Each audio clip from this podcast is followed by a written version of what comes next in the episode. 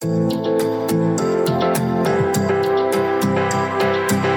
to the How Did They Do It Real Estate Podcast. Have you ever wondered how people succeed in real estate and what steps they took to get there? If so, this podcast is for you. Your hosts, Selah and Eileen Prack, interview top experts in the real estate community to share with you their real estate journey and how they achieved massive success. Our goal is to provide you with valuable real estate resources and to help you apply it to your own real estate goal. Welcome to today's episode of the How Did They Do It Real Estate podcast. I'm your host, Eileen Prack. And today our guest is Jack Miller. And Jack is the president and founder of Gelt Financial, a national private mortgage banking firm specializing in non-bank, private and opportunistic commercial and residential investment mortgages. He's a seasoned private direct lender with a proven track record of overseeing a lending portfolio over $1 billion.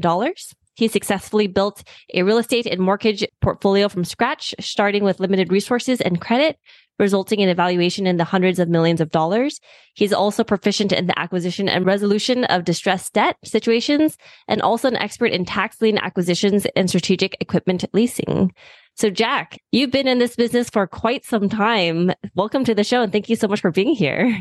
My gray hairs show it hopefully most of them i love the business. Hopefully most of them are attributable to age and not the business per se. But yes i've been doing it. The truth is i'm 61 i've done it my whole life since i was about 18 years old. So i've lived through and survived many economic cycles. So how did you get into real estate and how did you get into this world starting at 18 years old? It's a long story, but no, going to college wasn't an option for me. I started out when the rates were very high in the high teens. One of the first mortgages I took as a real estate investor was 15 and three quarters percent. And one thing led to another life. You don't plan on this journey, you just sort of follow it. It's been a, quite a journey, been a fantastic ride. You said the first loan that you took out was 15 and three quarters percent? 15% and three quarters. That's correct. And we are talking about high percentage rates in today's market. That's correct. So, what led you to continuing to build up the business? What were some of the first things that you did first as you got into real estate and started to look at what you wanted to do in this space? It sort of evolved. What really led me to build up the business is I really love working with our stakeholders, our borrowers, our partners, mortgage brokers all over the country. We operate pretty much a national platform. I think we're in 35 or 36 states and we have active deals in probably 27 or 28 states. So we're talking to people all the time. And I have to tell you, even though our lending platform, we're not bank lenders, we're a lot more money than banks, they're so grateful and so thankful for the capital that we supply them. People are coming to us usually for one of two reasons. The first is what I call money to get them out of trouble. Maybe they have a problem that needs to be solved and their bank won't do it, or they need to close a loan quick they need money in a week, two weeks, and their banks are taking months, and we close it in a week. They're unbelievably thankful. And the other is to make money with our money. Their opportunity capital. They're taking our capital, we're providing it, whether it be debt or equity, and they're doing something, buying something cheap or taking advantage of a situation and making money. And I'm constantly encouraged by really our our stakeholders are just absolutely fantastic. I really believe we're the luckiest company, the best people we deal with. And they give me the encouragement that I can't ever imagine stop doing what I'm doing. So Talk to us a little bit because you've been in this business for quite some time now. And so you've seen several different market cycles and within the real estate. How has it changed when you started where it is now, especially in terms of being opportunistic and using borrowing from companies like yourself or also with people needing the money for gap funding? Like, how has this environment now changed in today's market? On one hand, I could say it's changed dramatically, which it has. On the other hand, I could say it's kind of the same. And I sort of believe it, it's a crossroads of both. You know, certainly now the advent of social media, the internet has added a whole new dimension. When I first started, you couldn't do business all over the country without having offices there. You need to learn local markets. But essentially, people are people and opportunities are opportunities. The reality is, people complained and people are thankful when rates were 15%. And when they were as low as 2 or 3%, people were complaining and were thankful. So I think a lot of it's the same. And to be candid with you, there's a lot more hype because of the social media now. And It's become, in a lot of people's eyes, a short term business. Oh, buy and flip very quickly, make money quick. I'm a believer in long term. Real estate's a long term investment. And we still have the same beliefs, and I still have the same beliefs at 61 than I did when I was 18. I just think the hype gets in the way of some people's thinking sometimes now. But I still think there's tremendous opportunities today. The truth is, there's more opportunities today than there was a year ago or two years ago, by far. It's just up to people to take them. They have to change their mindset a little. So, what are some of the ways that you look at the deals that come across your desk to vet them in order to want to partner with people in order to help them with the gap funding or the opportunistic kind of partnership? What are some of the things that you look at with your partners? So, we're hyper focused on the collateral, not necessarily the individual. So, like a bank is looking 80 or 90% on their credit score and how long they have a job and things like that. We don't look at that we're not credit score driven at all. We're hyper focused on the collateral and our basis. So banks talk about loan to value 75, 80, 90, 65, pick a number. Banks talk about a loan to value. We don't talk about loan to value. We talk about a leverage point. So we're analyzing a property and saying, what do we think the value of that property is today? Not what the borrower is paying for it. And how much are we lending or investing based on that? So we look at things different from our perspective. We don't have a bank regulator breathing down our neck. So we can do things that are more common sense than a bank would. So, what are some of the things that stand out as some of the red flags, or maybe a riskier type of opportunity for you guys to maybe dive into a little bit more, potentially pass on something that comes across your desk? You know, a lot of people buy into the dream, and it's a good dream that they're going to pay X for a property, and in a year, it'll be worth X plus 25%. Or the rents are X, and they're going to paint it, and they're going to get more rents and it goes from industry to industry. Used to be office, retail, it just cycles around. We stay disciplined to not buying into that hope and dream because sometimes it's reality, but sometimes it's just hope and a dream. So we try to stay focused on what the real value is today and what we think the value will be in the future. Anything looks good on a spreadsheet. I've never seen a projection that looked bad, but you have to look deeper than the spreadsheet. And the pros stand out very quickly when you're speaking to them. We could usually identify someone, I don't want to say almost instantly, but literally almost instantly. You could identify a good project and a good deal and a good operator. And we jump on those opportunities. Usually in the very first call, we can tell if it's going to be a good deal and we'll quote it out on the very first call. What signals a good deal or what are some of the key things that you look for that help you identify whether or not it will be a good deal or not? Its location, its price point, they're the two big things. How realistic the expectations of are the borrower or partner. We'd rather see slow and steady than fast and foolish. And the reality is, there's a lot of fast and foolish in the market now. We like the steady and slow kind of operators and markets. And typically, when you're looking at the underwriting, what are you seeing on average right now in terms of increases or uh, projections from different asset classes? Well, it's constantly changing. Obviously, office is getting beaten up in certain segments. Warehouse and flex are doing good. Self storage is doing good, but self storage is starting to soften up a little bit. So it's constantly moving.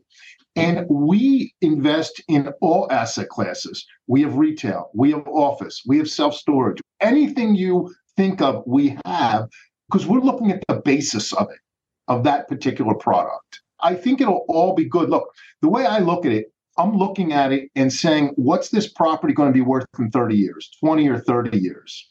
And that's what we try to do, project when we enter a deal, not in six months. Who the heck knows? Things happen and you can't execute a plan or something happens with COVID or you can't control interest rates. But we're trying to look at something and say, what's this property going to be worth in 10, 20, 30, 40, 50 years? What's the population going to be of the country, of this city, the county, the state? And then we can say, we think it'll have value or it won't have value but we can't make short term predictions. The world's full of pundits, and Twitter is full of pundits. They're just guessing. And we don't do that. We were active during COVID. We're active in all markets because we take a very long term approach. Ultimately, we believe that the United States will be here in 30, 40, 50, 100 years. And we're betting on the United States and we're betting on certain geography to become more densely populated. And what about in terms of the operators? What are some of the things that signify good operators to you as they come over and bring different opportunities and deals over to work with your company as well? It's sort of hard to generalize because sometimes you find someone who is brand new, but they're very street smart and they know how to put a deal together, and we love working with them.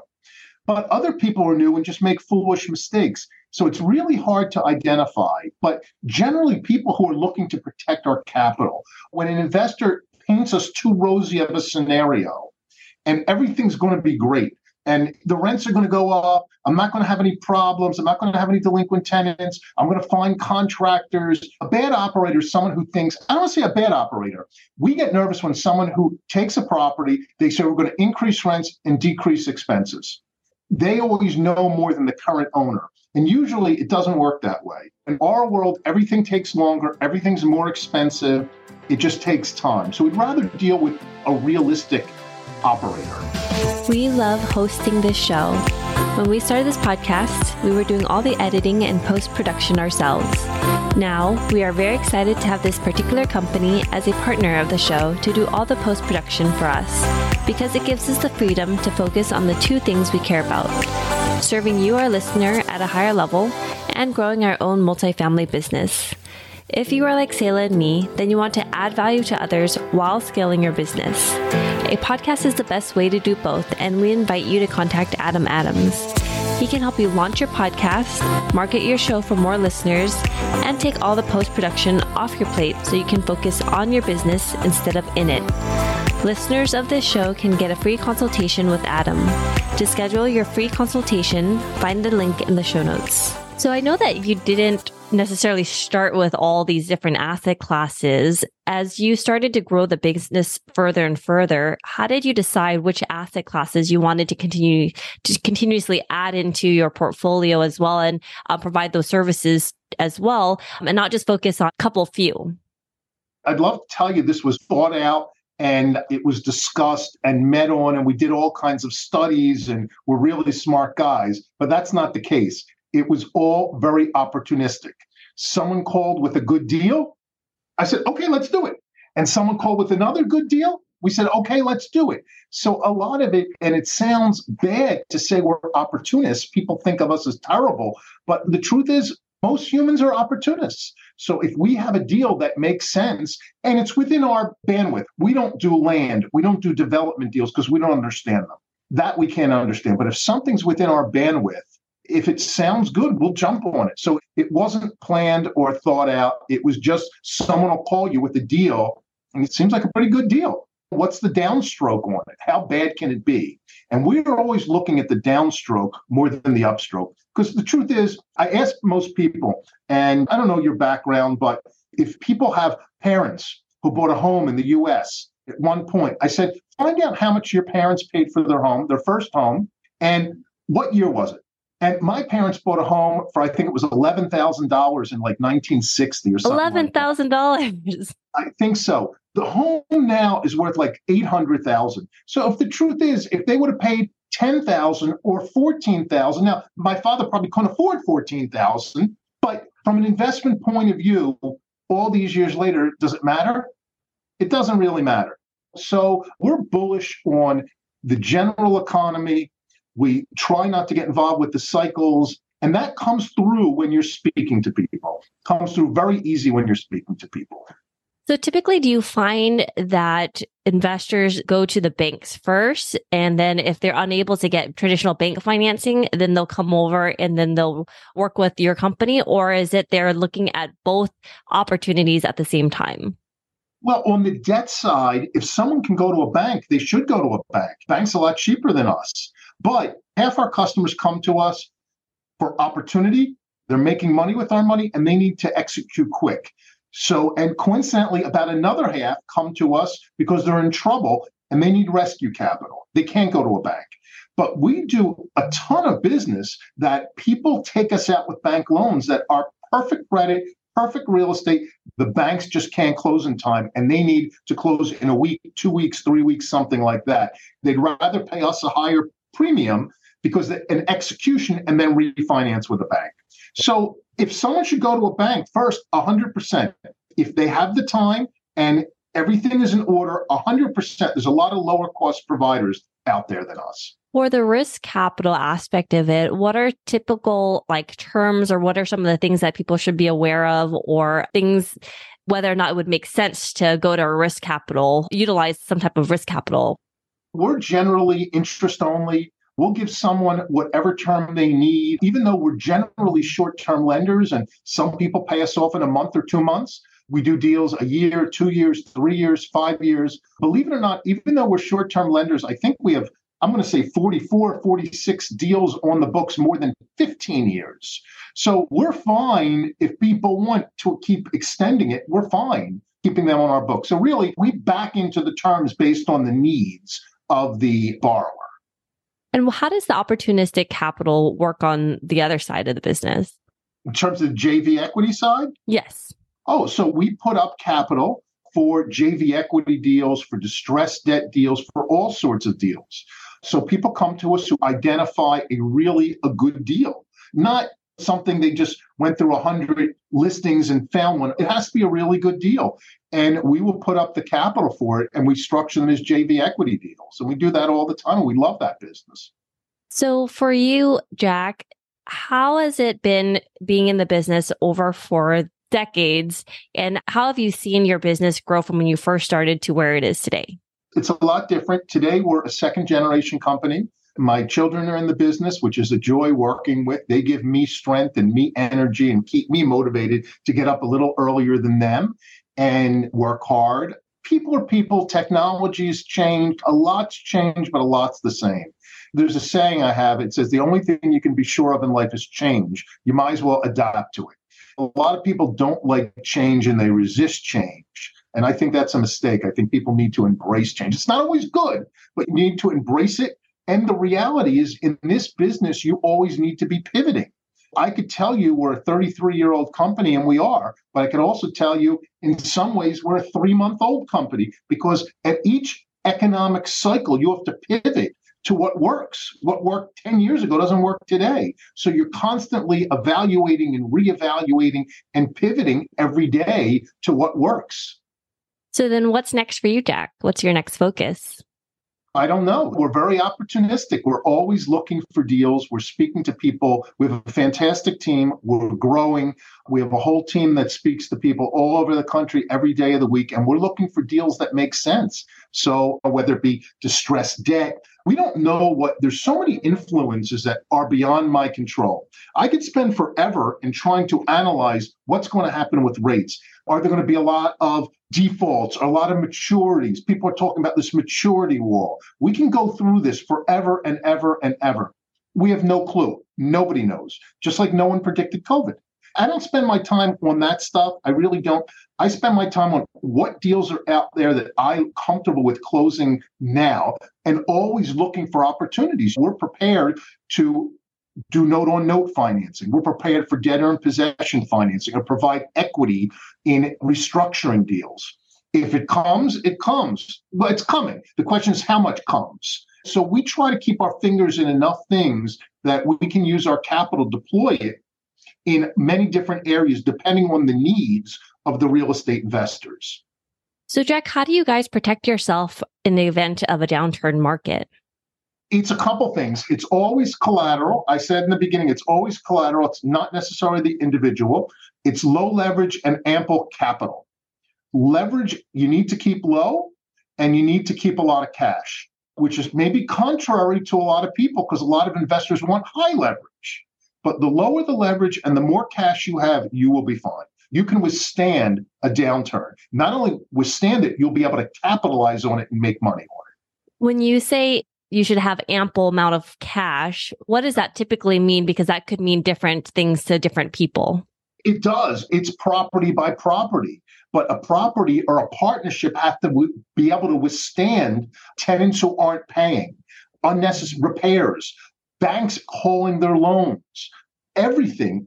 A partnership needs to be able to withstand that.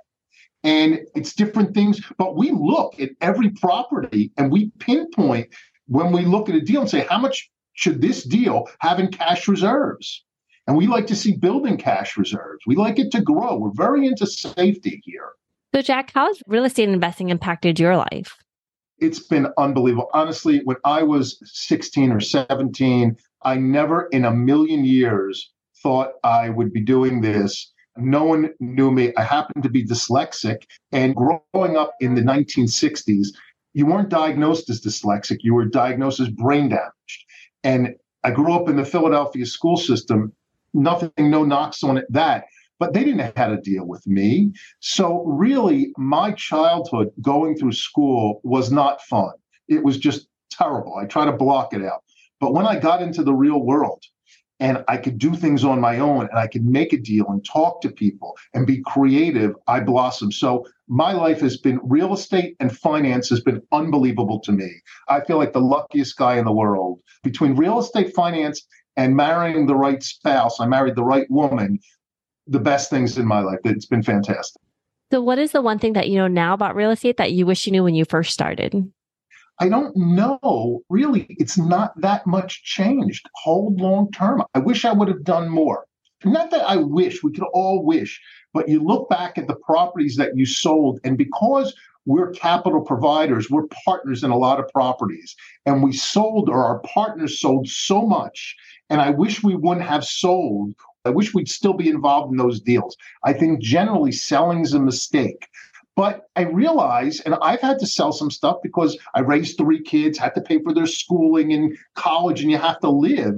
I realize you have to sell more. But again, I would have bought more, just bought more real estate, bought more real estate, bought it, buy it, and forget about it. And what is the one thing that sets the successful people apart in real estate investing?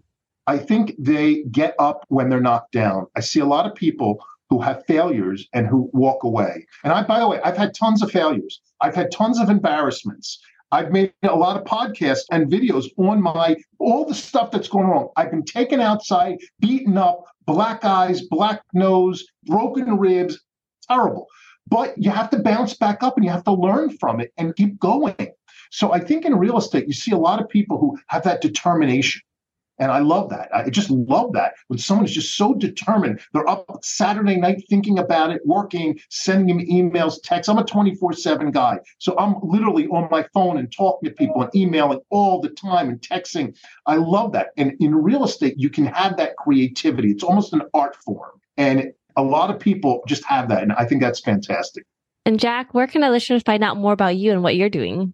You can check us out at geltfinancial.com anytime or look us up. Uh, we're on all the social medias. Uh, we have a very active YouTube channel. We try to be as many places as we can. Awesome. Jack, thank you so much for your time today. I really appreciate it. Thank you. An absolute pleasure. Thank you. And thank you for listening to our podcast today, brought to you by Bonavest Capital. We would really appreciate it if you can go to iTunes right now and leave a rating and written review. Also, please don't forget to subscribe so you can always get the latest episodes.